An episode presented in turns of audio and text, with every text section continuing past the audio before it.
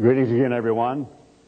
What a relief to know that the Democratic candidate for the presidency of the United States did not inhale. I think that that removes any objection that millions of people may have had, and that takes a tremendous amount of character. Therefore, I really don't have an awful lot of doubt but what he will get the nomination. Can you imagine somebody smoking marijuana and going and not inhaling? What character this man had. I didn't inhale. I would love to have a voice transplant given from some of our CBS, NBC newscasters to some of our presidential candidates so they wouldn't talk to us like that. Like one little fellow that sort of talked like that to us. His name was, no, it wasn't Dukakis. That was before. Let's see, what was his name? Oh, Tsongas. Paul Tsongas. I could not believe when I listened to this guy. And then, of course, there's Jerry Brown. I Recall when he took the famous country western singer, both of them married on about a six-week safari to Africa. So at least the guy has good taste. But you know, when you start thinking about some of the presidential timber, if that's the word to use, uh, Mr. George Bush, who was in the White House today, his vice president, no comment. Other people who are running for office, and we're going to be hearing it from now to November, and we're looking at what appears to be a sort of a carnival charade of men who believe they are qualified to lead the superpower of the world now that the Soviet Union has virtually disintegrated and the United States of America emerged as, in a sense, for a temporary little time in the sun, the sole superpower of the world. When I think back to the days of my boyhood, looking at the pattern on the old rug in Eugene, Oregon, listening to our old Zenith radio, to the likes of Sir Winston Churchill from BBC in London over shortwave, or listening to the fireside chats from FDR. When I remember the likes of people who have come and gone in the past who were men of great capacity, men of great intellect, men of great education, I can cite certainly the founding fathers of the United States who were not politicians. There wasn't a politician among them in one sense because they were all men who wore several hats a general of a militia who became a kind of a, which became a homegrown army, became our very first president. And if you look at the parallel with Israel, you will find that in 1948, when Israel became a nation, there was not such a thing for many, many years as a professional politician. There were doctors, lawyers, physicians, archaeologists, writers. There were people who were professional, and they had to pick up the reins of government and make it work. But they were not professional politicians. I want to turn to the first chapter of the book of Luke and read to you a scripture that is sometimes parroted by little children at Christmas time. They memorize this verse, and they come out on the platform in the fifth grade, and the teacher is beaming, and the parents are there, and the little child is standing with other little children dressed like angels, and there is the scene of Mary and the manger and the little Christ child, probably a little rubber baby there and some straw. And the little child will come out and pipe in a little high voice, verse 30 of Luke 1, Fear not, Mary, for you have found favor with God. How many times have you been to school when you were a child and heard this kind of a play? For behold, you shall conceive in your womb and bring forth a son, and shall call his name Jesus. He shall be great, and shall be called the Son of the Highest, and the Lord God shall give unto him the throne of his father David, and he shall reign over the house of Jacob forever, and of his kingdom there shall be no end. To Methodists, and they number in their many millions. To Baptists, same comment, millions more. To Catholics, who merely talk about the end of the world. To all of the mainstream fundamentalists who believe you go to heaven when you die. I suppose they are looking forward to their first tour of Christ's private quarters in heaven when he will round a corner and say, We now enter the archives and let me show you the throne of my father David. It is right there. Isn't it priceless? It's wonderful. A few nicks on it, but we managed to uh, do a little repair work after we got it up here. Start to think about that for a minute. What is the answer to this scripture in the minds not only of millions of church-going, professing Christians who don't really read the Bible or study the Bible or know much about the Bible, but in the minds of the theologians who allegedly do? How do they explain that? Is Christ up there in heaven wearing a lot of buttons and badges? Is he like a man at a VFW rally? Is he like a man at an American veteran of, of foreign wars or something that has all kinds of little badges and pins and all kinds of medals on his chest? And Jesus is up there with his archives and his collection, an item of collectibles, the throne of his father David, a decoration for him.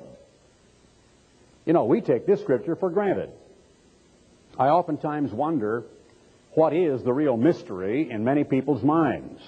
When the Apostle Paul said in 1 Corinthians 15, Behold, I show you a mystery. We shall not all sleep, but we shall all be changed in a moment, in the twinkling of an eye, at the last trump. For the trumpet shall sound, and the dead shall be raised incorruptible. Do we take that literally? I think to many people, the mystery is what happens next. The mystery is the entire process of the second coming of Christ, and then what happens next.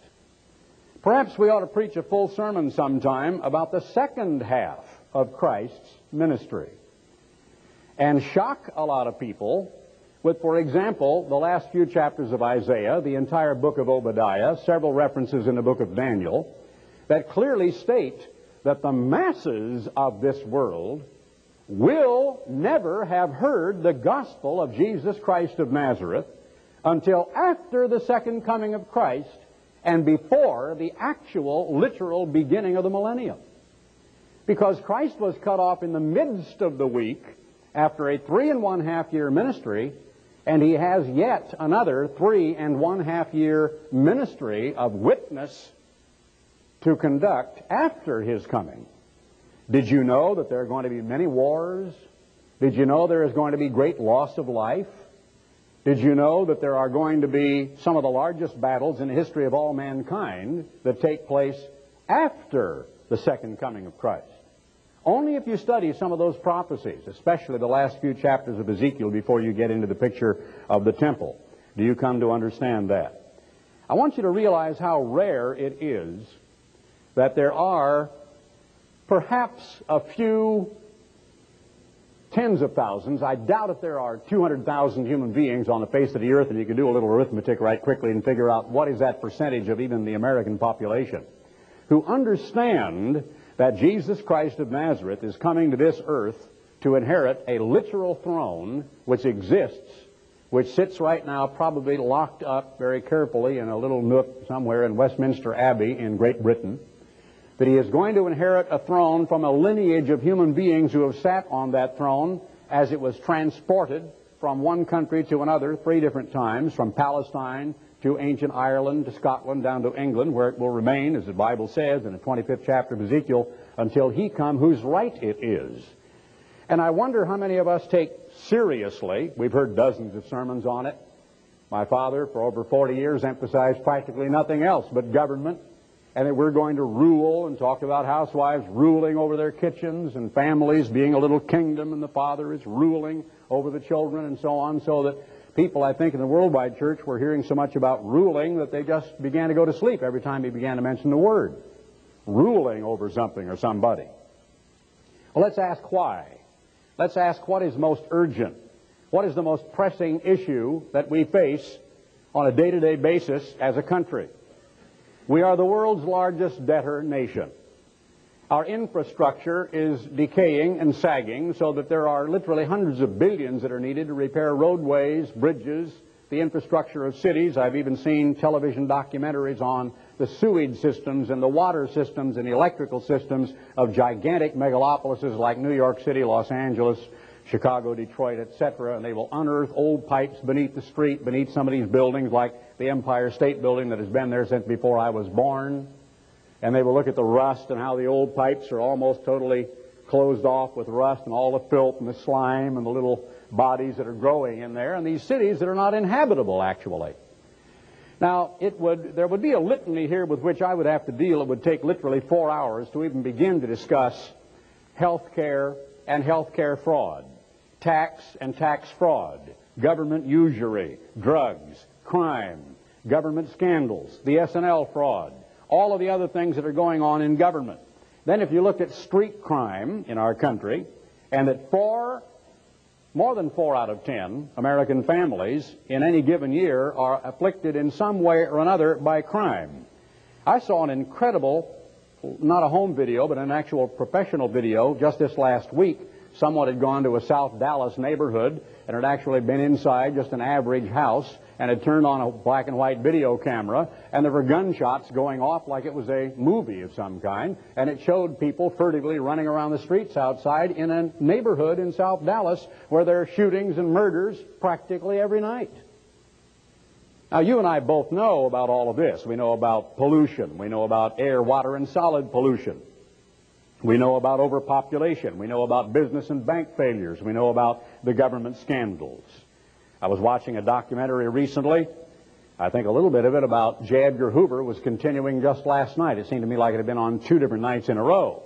And J. Edgar Hoover's files on John Kennedy. I did not really realize that John Kennedy had been married before he ever married Jacqueline. And on the very year that he married Jacqueline, the Archbishop managed to bring through an annulment. I also didn't know that as a young lieutenant in the Navy, he was actually having a liaison with a German spy that there was a very good-looking 40-ish woman who was known and tabbed by the FBI that came to this country who was Swedish in origin, who was actually a personal friend of Adolf Hitler.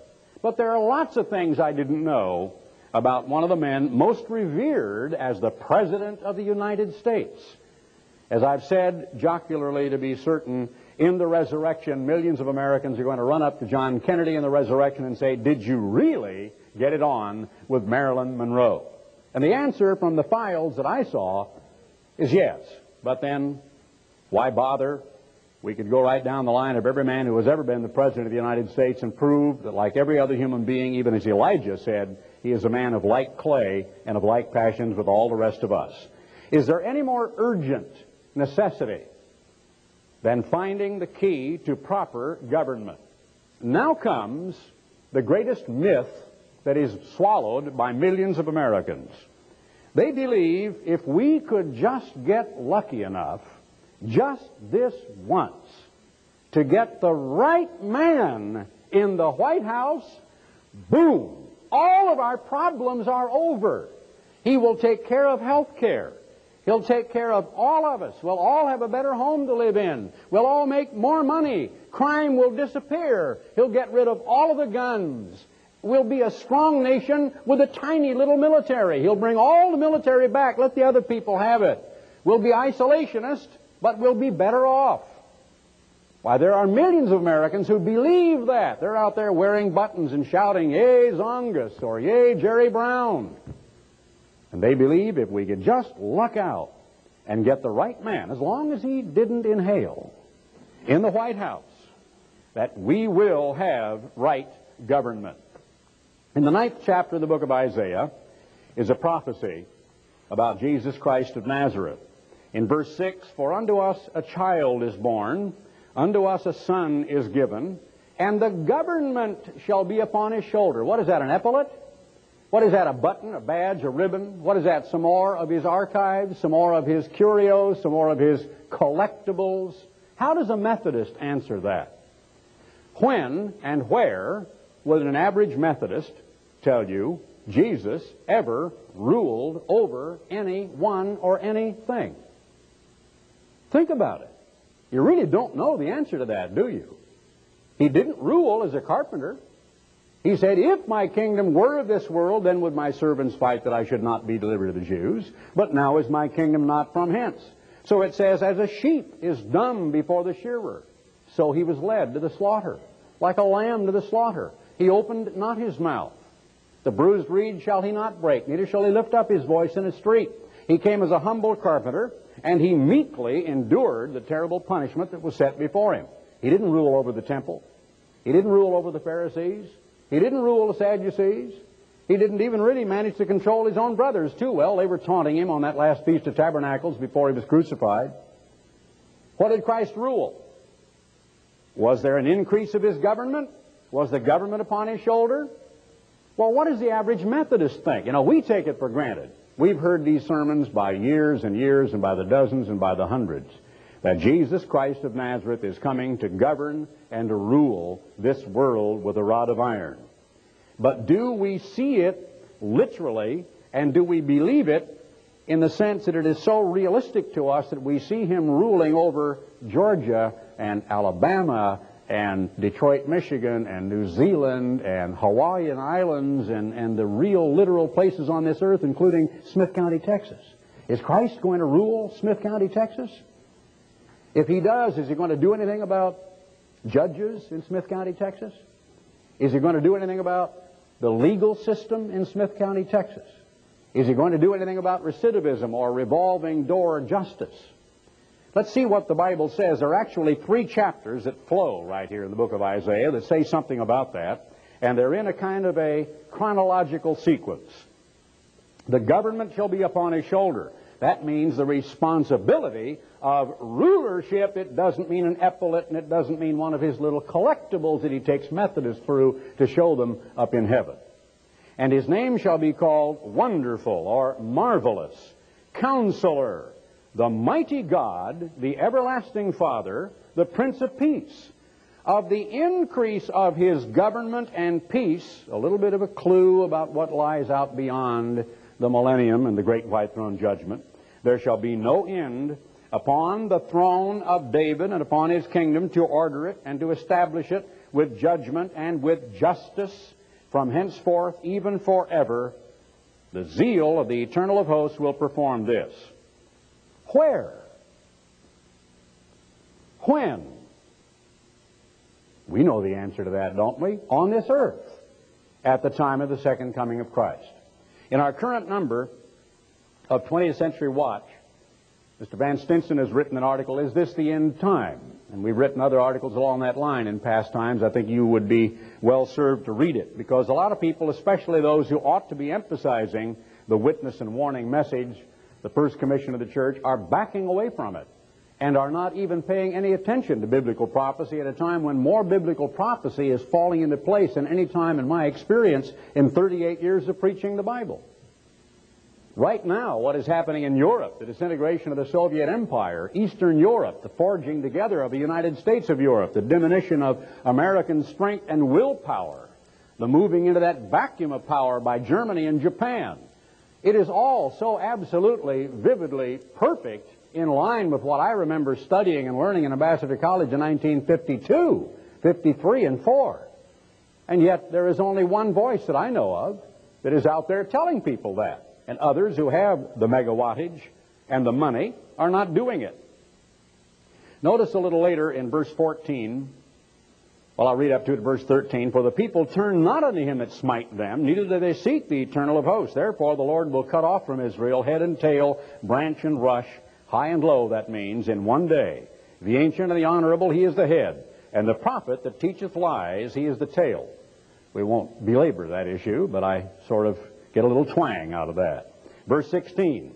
For the leaders of this people cause them to err, and they that are led of them are destroyed. It is the leadership. It is the political leadership. It is the spiritual leadership that cause them to be destroyed. Therefore, the Lord shall have no joy in their young men, neither shall he have mercy on their fatherless and widows, for every one is an hypocrite and an evildoer, and every mouth speaks folly. For all this, his anger is not turned away, but his hand is stretched out still. And you can look at these expressions of the wrath of God. Now, notice chapter 10 and verse 1, and think of what you know about the law. That is the law of the land. That is the law that has to do with divorce, with estate taxes, with federal income tax, with state income tax, with sales tax and franchise tax, with hidden tax, and all other forms of tax like luxury tax and gasoline tax. And then you look at the health care fraud of hospitals issuing certificates which actually send their own private security guards into cities outside of the state to perform an arrest to bring a person who is perfectly normal back inside a hospital and to give him treatment that is worth $10.95 against his will and then bill the insurance company for about a million dollars. Have you seen some of those television documentaries? Have you seen criminals being put on the street who are guilty of murder? Have you seen people literally getting away with murder? chapter 10, verse 1 Woe unto them that decree sinful, illegal decrees, and that right, that's making the law, grievousness, which they have prescribed. That's evil, rotten, unrighteous, illegal, unlawful, sin, and yet it is written into the books, and they have prescribed it. How? Why? To do what? To turn aside the needy from judgment, and to take away the right from the poor of my people, that widows may be their prey. Why is it that a system that is so complex and so technically intricate, that is tied into the Fed, to the tax structure, to the printing of government money that is worth only what people think it is worth for a short period of time so long as that confidence game is still in vogue and otherwise has no actual intrinsic value whatsoever and is not even pinned to metal, which people used to covet because they think it's pretty and they can wear it as jewelry, but when you get right down to it, metal has no value either. But how is it that when shrinking interest rates make an awful lot of people very ecstatically excited because they can borrow a little more easily, and maybe some young people getting started can have the American dream and go out and get themselves a home, and they can get it at an interest rate around 8.2, 8.5, 8.7. Now it's creeping back up, I guess, to 9, 9 and a quarter, edging toward 10 again. But at the very same time, tens of millions of Americans who are elderly. Rosie the Riveter and her husband, or maybe he died a long time ago and she'd moved in a little white cottage somewhere and it's all she's got in her nest egg. And there was a great big front page on Barron's not long ago that showed a fox. And there was a nest, and there were some eggs. And that fox was just slavering, and he was eating those eggs. And it was talking about the voracious devouring of nest eggs that millions of Americans living on fixed income were experiencing this terrible drop in their income because they're living on the interest earned through bank CDs and various investments and the like. How does that happen? So on the one scale, it helps some people and just kills a lot of other people. Is that a right system? Is it a good system? Should it be revamped from top to bottom? Now, if you want to know somebody that I would almost like to see just for the fun of it, although I don't think for one minute, because I'm not naive enough to think Ross Perot could get any better job done than anybody else has done in the last several decades, but at least the guy says some things, and he does some things that make a lot of sense. If you read his book about Wings of Eagles, when he had his men over there and the Iranians grabbed them, he mounted his own rescue operation. He went and got himself a Marine Corps colonel. He went and got his own aircraft. He got his own private band of guys, and they went over there and they got them out of Iran. If he'd have been in the White House when the Pueblo was taken, he'd have gone over there and got it back. But the Pueblo's still there today, isn't it? We never got it back from North Korea. A Ross Perot is some kind of a man. Now, I'm not, you know, a Ross Perot fan. I don't know that much about him, but I'll tell you this. He towers over the other people that I see running for some office in government. All right, we all know that they are writing illegal laws and grievousness to turn aside the needy from judgment. And it says that they may rob the fatherless. And what will you do in the day of visitation and in the desolation which shall come from far?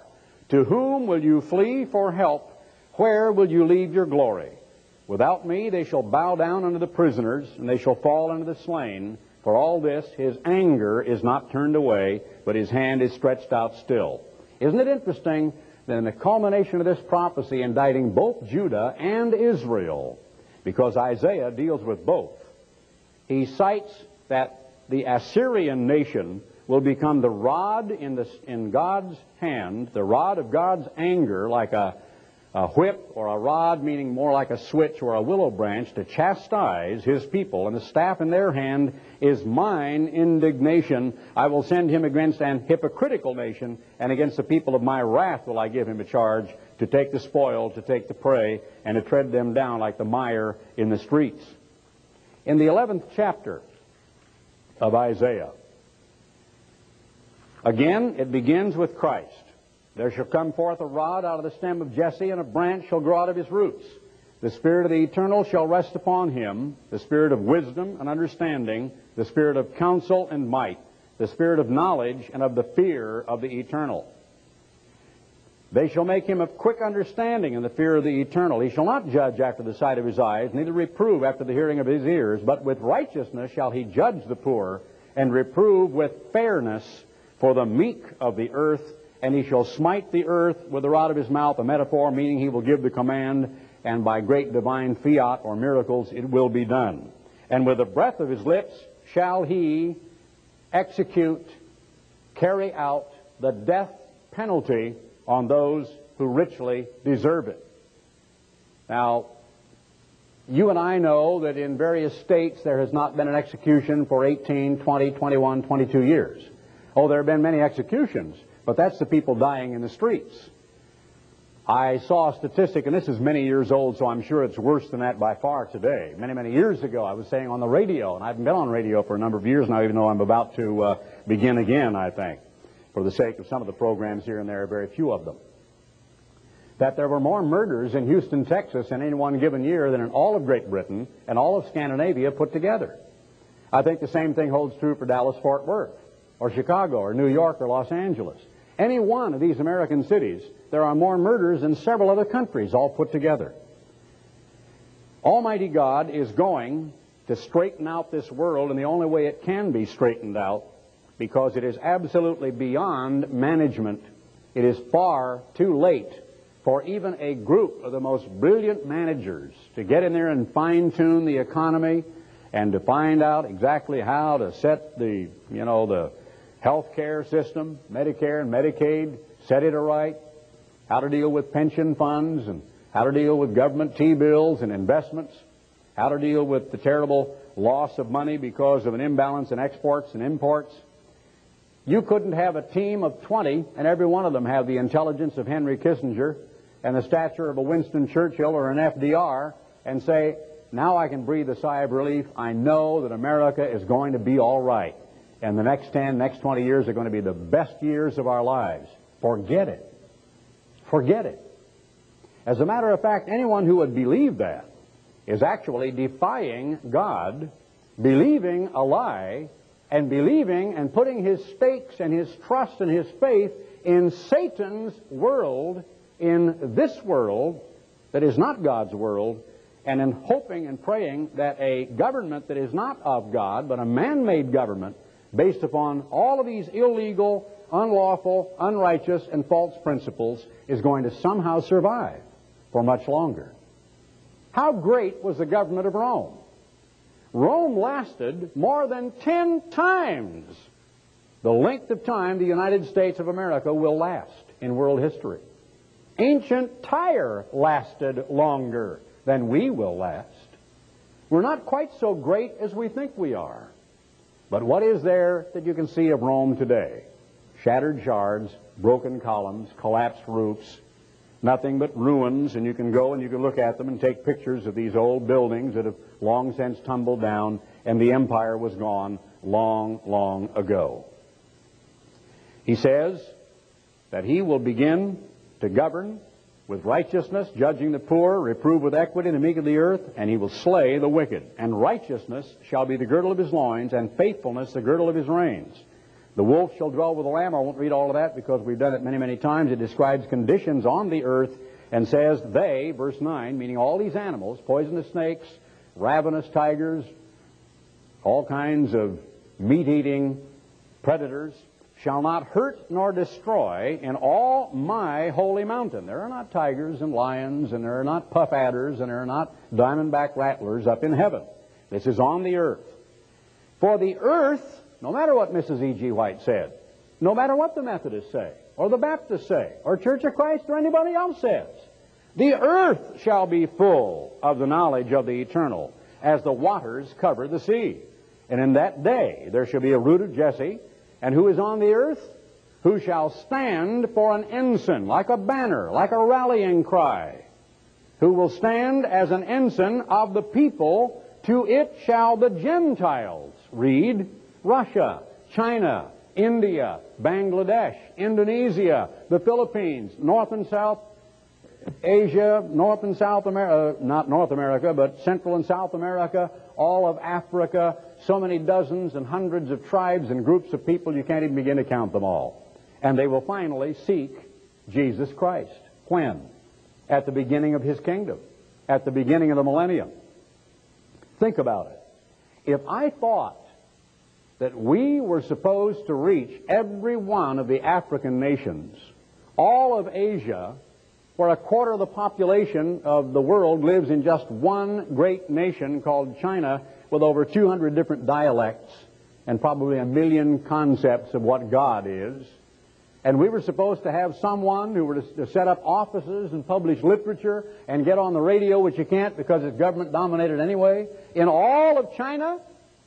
Am I supposed to reach China by going to China at the invitation of maybe Rotarians International and go to Beijing and have a meeting with 23 people and tell them that a strong hand from someplace is going to solve the problems of the world and then come back and write a great big one-page ad in the Wall Street Journal and tell my constituents back here who supported me and paid for my trip over there, I preached the gospel to China. China's received a warning. Can I do that? Is that what I'm supposed to do? If I thought that this work had to reach all of Africa, all of China, all of the teeming millions of Japan, all of Malaysia, Indonesia, Bangladesh, and you could just go on and name countries. Argentina, Chile, Uruguay, Peru, Bolivia, name them. It doesn't matter. We're supposed to reach them all in their tongues and their languages.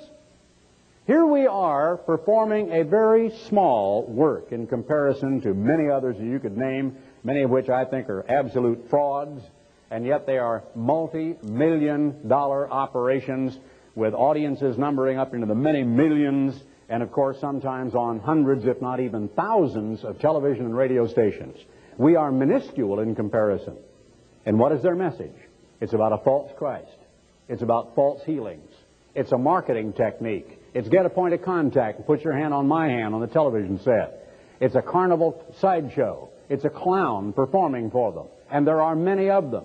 And the various attorney generals at various states, one of them tried that out in California without success on one occasion, although it wasn't that kind of an organization he was after, but he was certainly after some people who had infiltrated that organization and had their hands on the money supply. But there are others who are in trouble today with a similar situation, where they are actually making merchandise of God's people as the Bible said they would. No, Jesus Christ plainly said, didn't he, in Matthew the 10th chapter, You shall not have gone over the cities of Israel until Jesus Christ of Nazareth stands on this earth again. Now, that couldn't have meant those people then. Even as all prophecy is dual, so there was a double or a dual meaning of the 24th chapter of Matthew in the Olivet prophecy. And when he said, This generation shall not pass, but all these things come to pass, you see what happened at the desecration, desolation, destruction of Jerusalem in 71 AD, but the bulk of those prophecies dealing with Christ's second coming have never occurred. He says he will be an ensign to the people, and to it shall the Gentiles, and we're talking here about billions of human beings, seek, and his rest, always a type of the millennium. The fourth chapter of Hebrews leaves no doubt about this rest into which we are to enter. And Joshua, when he made his famous statement when they entered into the promised land, probably on a weekly Sabbath that you read of in the fifth chapter of Joshua, and they entered into the promised land into what is typified as rest, a millennial rest. The seventh day Sabbath typifies that rest. His rest, that is the millennium, his kingdom, shall be glorious. And it shall come to pass in that day. When? When the earth is full of the knowledge of the eternal when Christ is on the earth, when Christ is an ensign gathering Gentiles to the light of the truth of God, that the Lord will set his hand again, the second time, to recover the remnant of his people which shall be left. Who are his people? Israel, the ten tribes, the house of Judah. Where are they? Assyria, wherever modern Assyria is. Egypt, we think we know where that is and from Pathros and Cush and Elam, or Cush and Put, and Shinar and Hamath, ancient lands around the Middle East, North Africa, India, over in what is today Iraq and Iran, and from the coastlands, the far shores beyond the gates of Hercules of the sea. And he shall set up an ensign for the nations, and shall assemble the outcasts of Israel Every time, if you wanted to do a little Bible study of your own, and you take the name of Israel, and you deal with prophecies having to do with the second coming of Christ, and every single time the two are mentioned together, Israel is in a condition of wretched captivity, scattered all over the earth, only a remnant of them, and there's strong indication maybe a mere 10% of the populations of Belgium, Holland, France, Norway, Denmark, Denmark, Sweden, Finland, Great Britain, Ireland, the United States, Canada, New Zealand, Australia, South Africa. One in ten, 10% of those populations scattered in nations all over the earth. And Christ is going to gather them to the Middle East, to the seat of his new government. He will assemble the outcasts of Israel and gather together the dispersed. They were always dispersed. The diaspora is the book, you know, of James, to whom James wrote, the dispersed of the Jews, from the four corners of the earth. The envy of Ephraim shall depart, and the adversaries of Judah shall be cut off. So anti-Semitism will be no more. It won't be allowed. It'll be outlawed. Ephraim will not envy Judah, and Judah will not vex Ephraim. And if you look at World War II and thereafter at the complicity, the absolute incredible complicity of not only Great Britain, but of the United States, yes, and even of Switzerland, yes, and even of the International Red Cross. You ought to read a book called The Holocaust Conspiracy that has a swastika made of the flags of those nations the United States, Great Britain, Sweden, I think a couple of others, but especially the nation of Switzerland and the Red Cross, the International Red Cross, which originally was, you know, originated there and is headquartered there. And the, the fact that they were complicit in the death camps and turned a deaf eye, not only by inaction, but more than that. And this is quite an indictment. It's most, one of the most historically documented and well-researched books you will ever read, and it actually shows the tragedy of hundreds of thousands of those Jews who desperately wanted to get out of Germany, were trying to get out, and there wasn't a single nation that would take them. And time after time, they would apply to this nation and the other nation in the West, can we please emigrate? Can we get in there? Will you please let us come there? They would not. They shut the gate. They turned a deaf, a blind eye and a deaf ear to what was going on, and we know that six million of them died. But they shall fly upon the shoulders of the Philistines, Palestinians, you can read, because actually Philistia, Palestine, comes from the same origin, and the Palestinians are the Philistines of today. Toward the west, they shall spoil them in the east together. They shall lay their hand upon Edom and Moab. And you could go to the book of Obadiah, and you can read of how God says something to the nation of Turkey. And he says, You should not have stood in the way when my people were trying to escape. And there may be something there about the Turkish nation, once again, capturing, or at least not aiding, but doing the same thing those nations I mentioned did to the Jews during World War II. And in the next round of destruction in the Middle East, which is going to come, a massive war, a combined Arab attack by the king of the south this time, not yet identified, but no doubt in the wings and alive today, is going to destroy Tel Aviv and Haifa and millions of Jews are going to die. Now, many remnants of that nation, when it is destroyed and occupied, are going to try to flee. And God says in the book of Obadiah that He is going to punish Edom, and Edom is Esau. And if that is not Turkey, and we've always believed it is because the sub-tribes that are mentioned there are found there, Timon, the Ottoman Turks, Timani is mentioned, and there are place names that are important in history, and my father thought so, and many other biblical commentaries think so, that Turkey may well be the Edomites. But if they are not, they are then some of the Arab stock in the Iraq and Iran and some of those areas. Iranians are, of course, Persians. They're not Arabs, even though they are of the Islamic faith or religion. And God chose, believe it or not, that human, physical Israelites who have been captives in wretched condition are going to come through that land and are going to absolutely destroy it. And God is going to allow it to be done. Read the book of Obadiah. It is a blood-curdling story. Look at its time setting. It takes place after the second coming of Christ.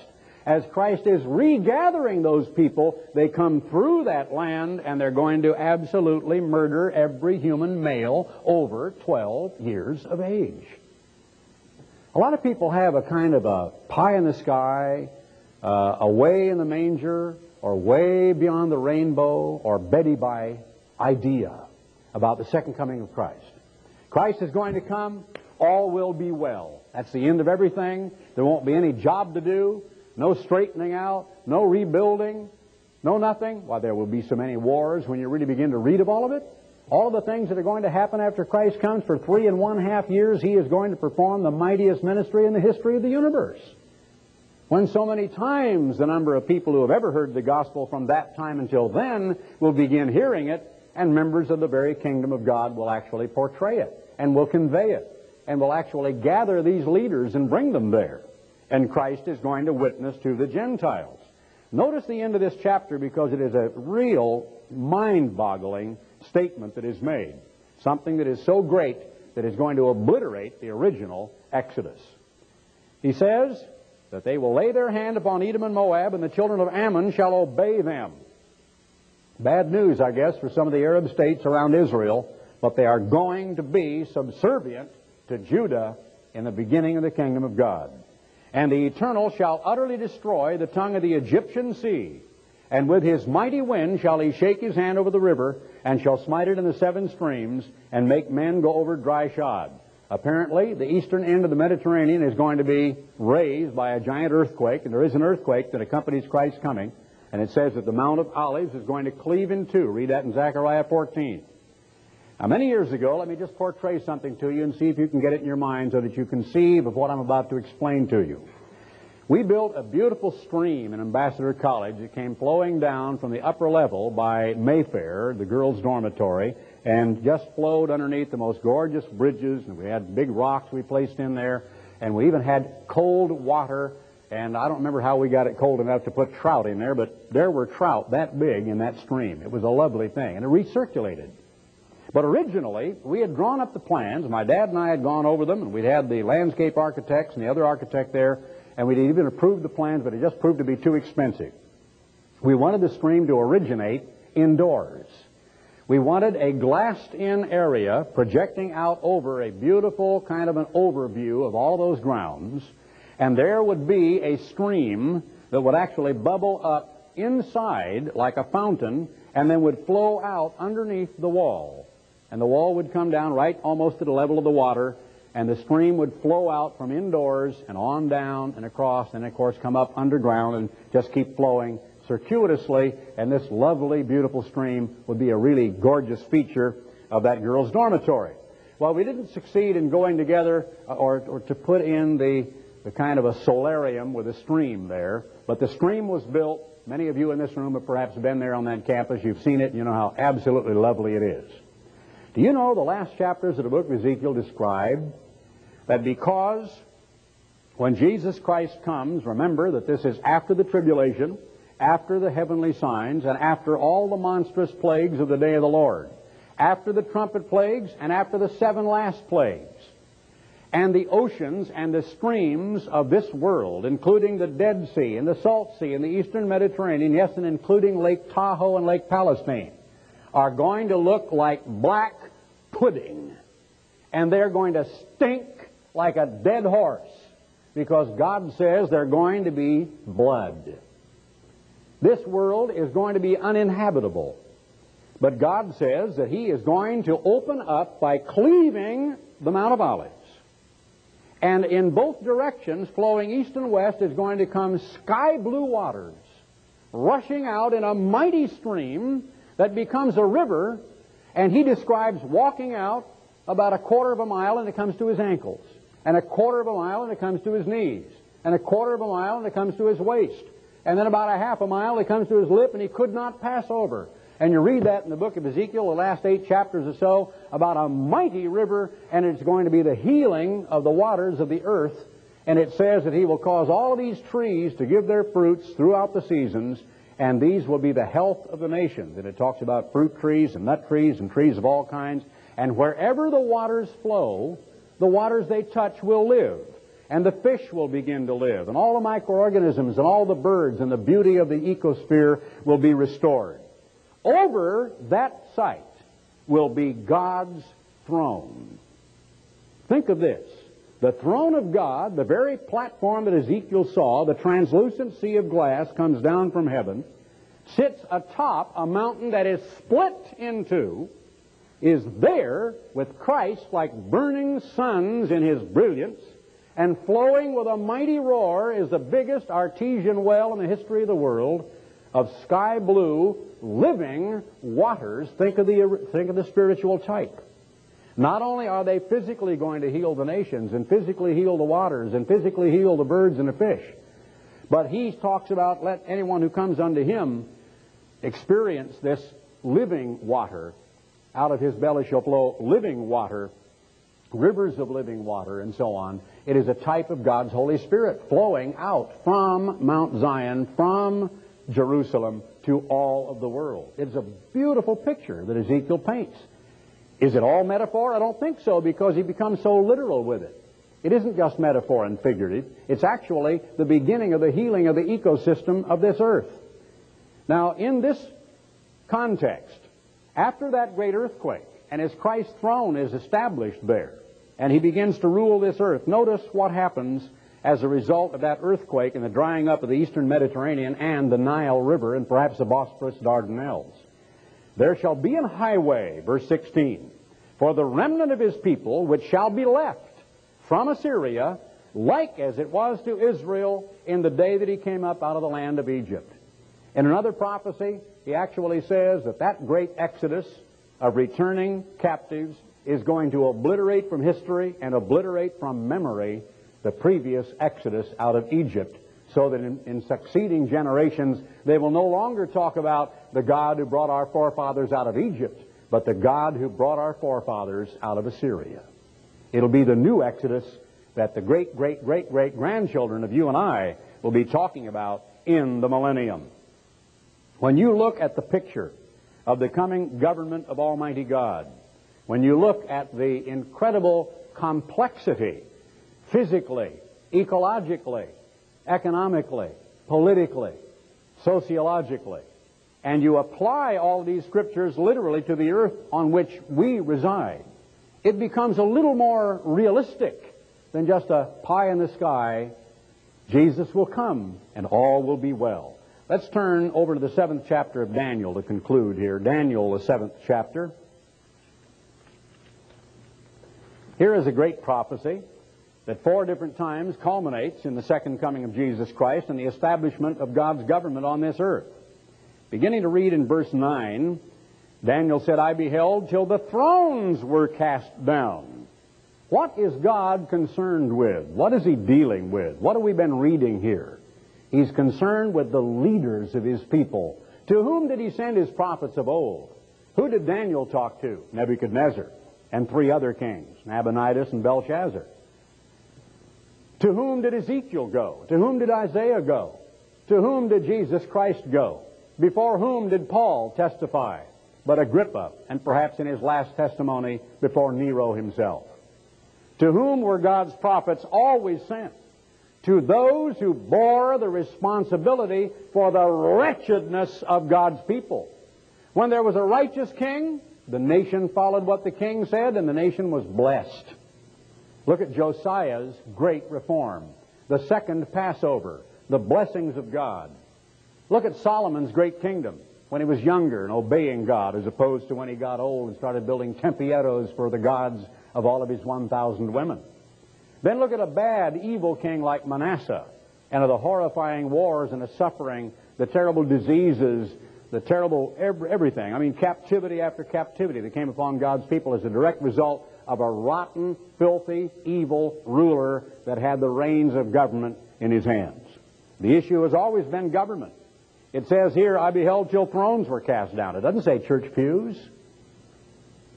It doesn't say H.R. Block tax uh, offices. It says thrones. Heads of state, emperors, presidents, prime, prime ministers, premiers. And the Ancient of Days did sit, whose garment was white as snow, and the hair of his head like the pure wool. His throne was like the fiery flame. You read of that in Ezekiel 1 and Ezekiel 10 and Isaiah 6 and his wheels as burning fire. A fiery stream issued and came forth from before him. Thousand thousands, meaning millions, ministered unto him, and ten thousand times ten thousand stood before him. This is eventually, and over a period of a hundred years, the judgment was set, and the books were opened. I beheld then because of the voice of the great words which the horn spake. That was the little horn, of course, that overthrew the other three, and I've broken in the middle of the prophecy. I beheld even till the beast was slain. We read of that. We've read of it in this uh, pulpit many a time in sermons in the 19th chapter of Revelation where Christ takes the beast and the false prophet and actually administers the death penalty to them himself, casts them over into Gehenna, which is going to be reignited. And his body destroyed and given to the burning flame. As concerning the rest of the creatures, they had their dominions, and this is government. They had their rule, their dominion, their government taken away, yet their lives were prolonged. Interesting. We've never really zeroed in on that. You maybe haven't really wondered because we've always talked about what happens to the beast and what happens to the false prophet. But what about the kings of those ten nations? The others apparently are to be alive long enough for Christ to give them a witness, and maybe, just maybe, they will have an opportunity to repent. It doesn't say. But their lives were prolonged for a season and a time. And I saw in the night visions, and behold, one like the Son of Man came with the clouds of heaven, and came to the Ancient of Days. Now, this is obviously God the Father. And they brought him near before him. So that has got to be in heaven. And the vision is in heaven. Even though the 22nd chapter of the book of Revelation shows that eventually, at the end of the millennium and the great white throne judgment, the throne of God Himself, of the Lamb and God the Father, will be on this earth. Christ is preparing this earth for 1,000, actually, and 100 years for the throne of God the Father, and God the Father will be here, and this will be the headquarters of the entirety of the universe. And there was given unto him dominion. This is Christ. We read of him before. Emmanuel, God with us, wonderful counselor. The government shall be on his shoulder, and he'll inherit the throne of his father David. And glory and a kingdom that all people, not angels, not beings in heaven, people, People in Smith County. People in Georgia and Alabama, California. People. Nations and languages. Africa, Central and South America, Bangladesh, Asia should serve him. His dominion is an everlasting dominion which shall not pass away, and his kingdom that which shall not be destroyed. No more relics, no more shattered columns, no more destroyed old buildings, no more interesting things to take your vacation and take a camera along and to see a once proud empire. This one will never collapse. This one will never fall. He said, I, Daniel, was grieved in my spirit in the midst of my body, and the visions of my head troubled me. And I came near unto one of them that stood by and asked him the truth of all this. So he told me, it made me know the interpretation of these things. These great beasts, which are four, are four kings. They were the four successive world ruling empires that shall arise out of the earth. But, he goes right to the end of the matter, the saints of the Most High. What are you? Oh, you're nobody. You're just somebody sitting in here in a building in East Texas, Lake Palestine, near Tyler, Texas. Or are you a saint? And are you a saint of the Most High? Does he know your name? First, middle, and last. Does he know every hair on your head? Does he know every thought in your heart? Does he see through the roof of our bathrooms and our bedrooms? Does he see into our closets, the closets of our lives as well as the closets of our homes? Are we the saints? Well, then, do we believe in a Betty Bye story? Even so, come, Lord Jesus. We sing our songs, we dutifully come to church, and we go home. But isn't it all kind of a mystery? It's just something way off. The Catholics talk about the end of the world. And others talk about when I fly away or she passed away. But this literal, tangible, governing, ruling on this earth from a great capital with a gorgeous throne astride a huge big river, glowing with the light of the heavens, with Christ glowing like the sun, sitting atop it like an ensign, a beacon that shines over all nations. Millions of crying, weeping refugees struggling, carrying their little possessions in a baby buggy, trying to get there to learn of His ways. The reality of the government of God, of the second coming of Christ. It escapes most people. They've never experienced it in their minds and their hearts. They've never believed it. literally.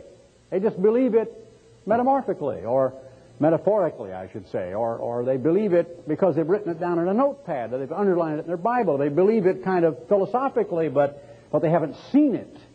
They haven't experienced it in their minds and their hearts. The saints of the Most High shall take the kingdom.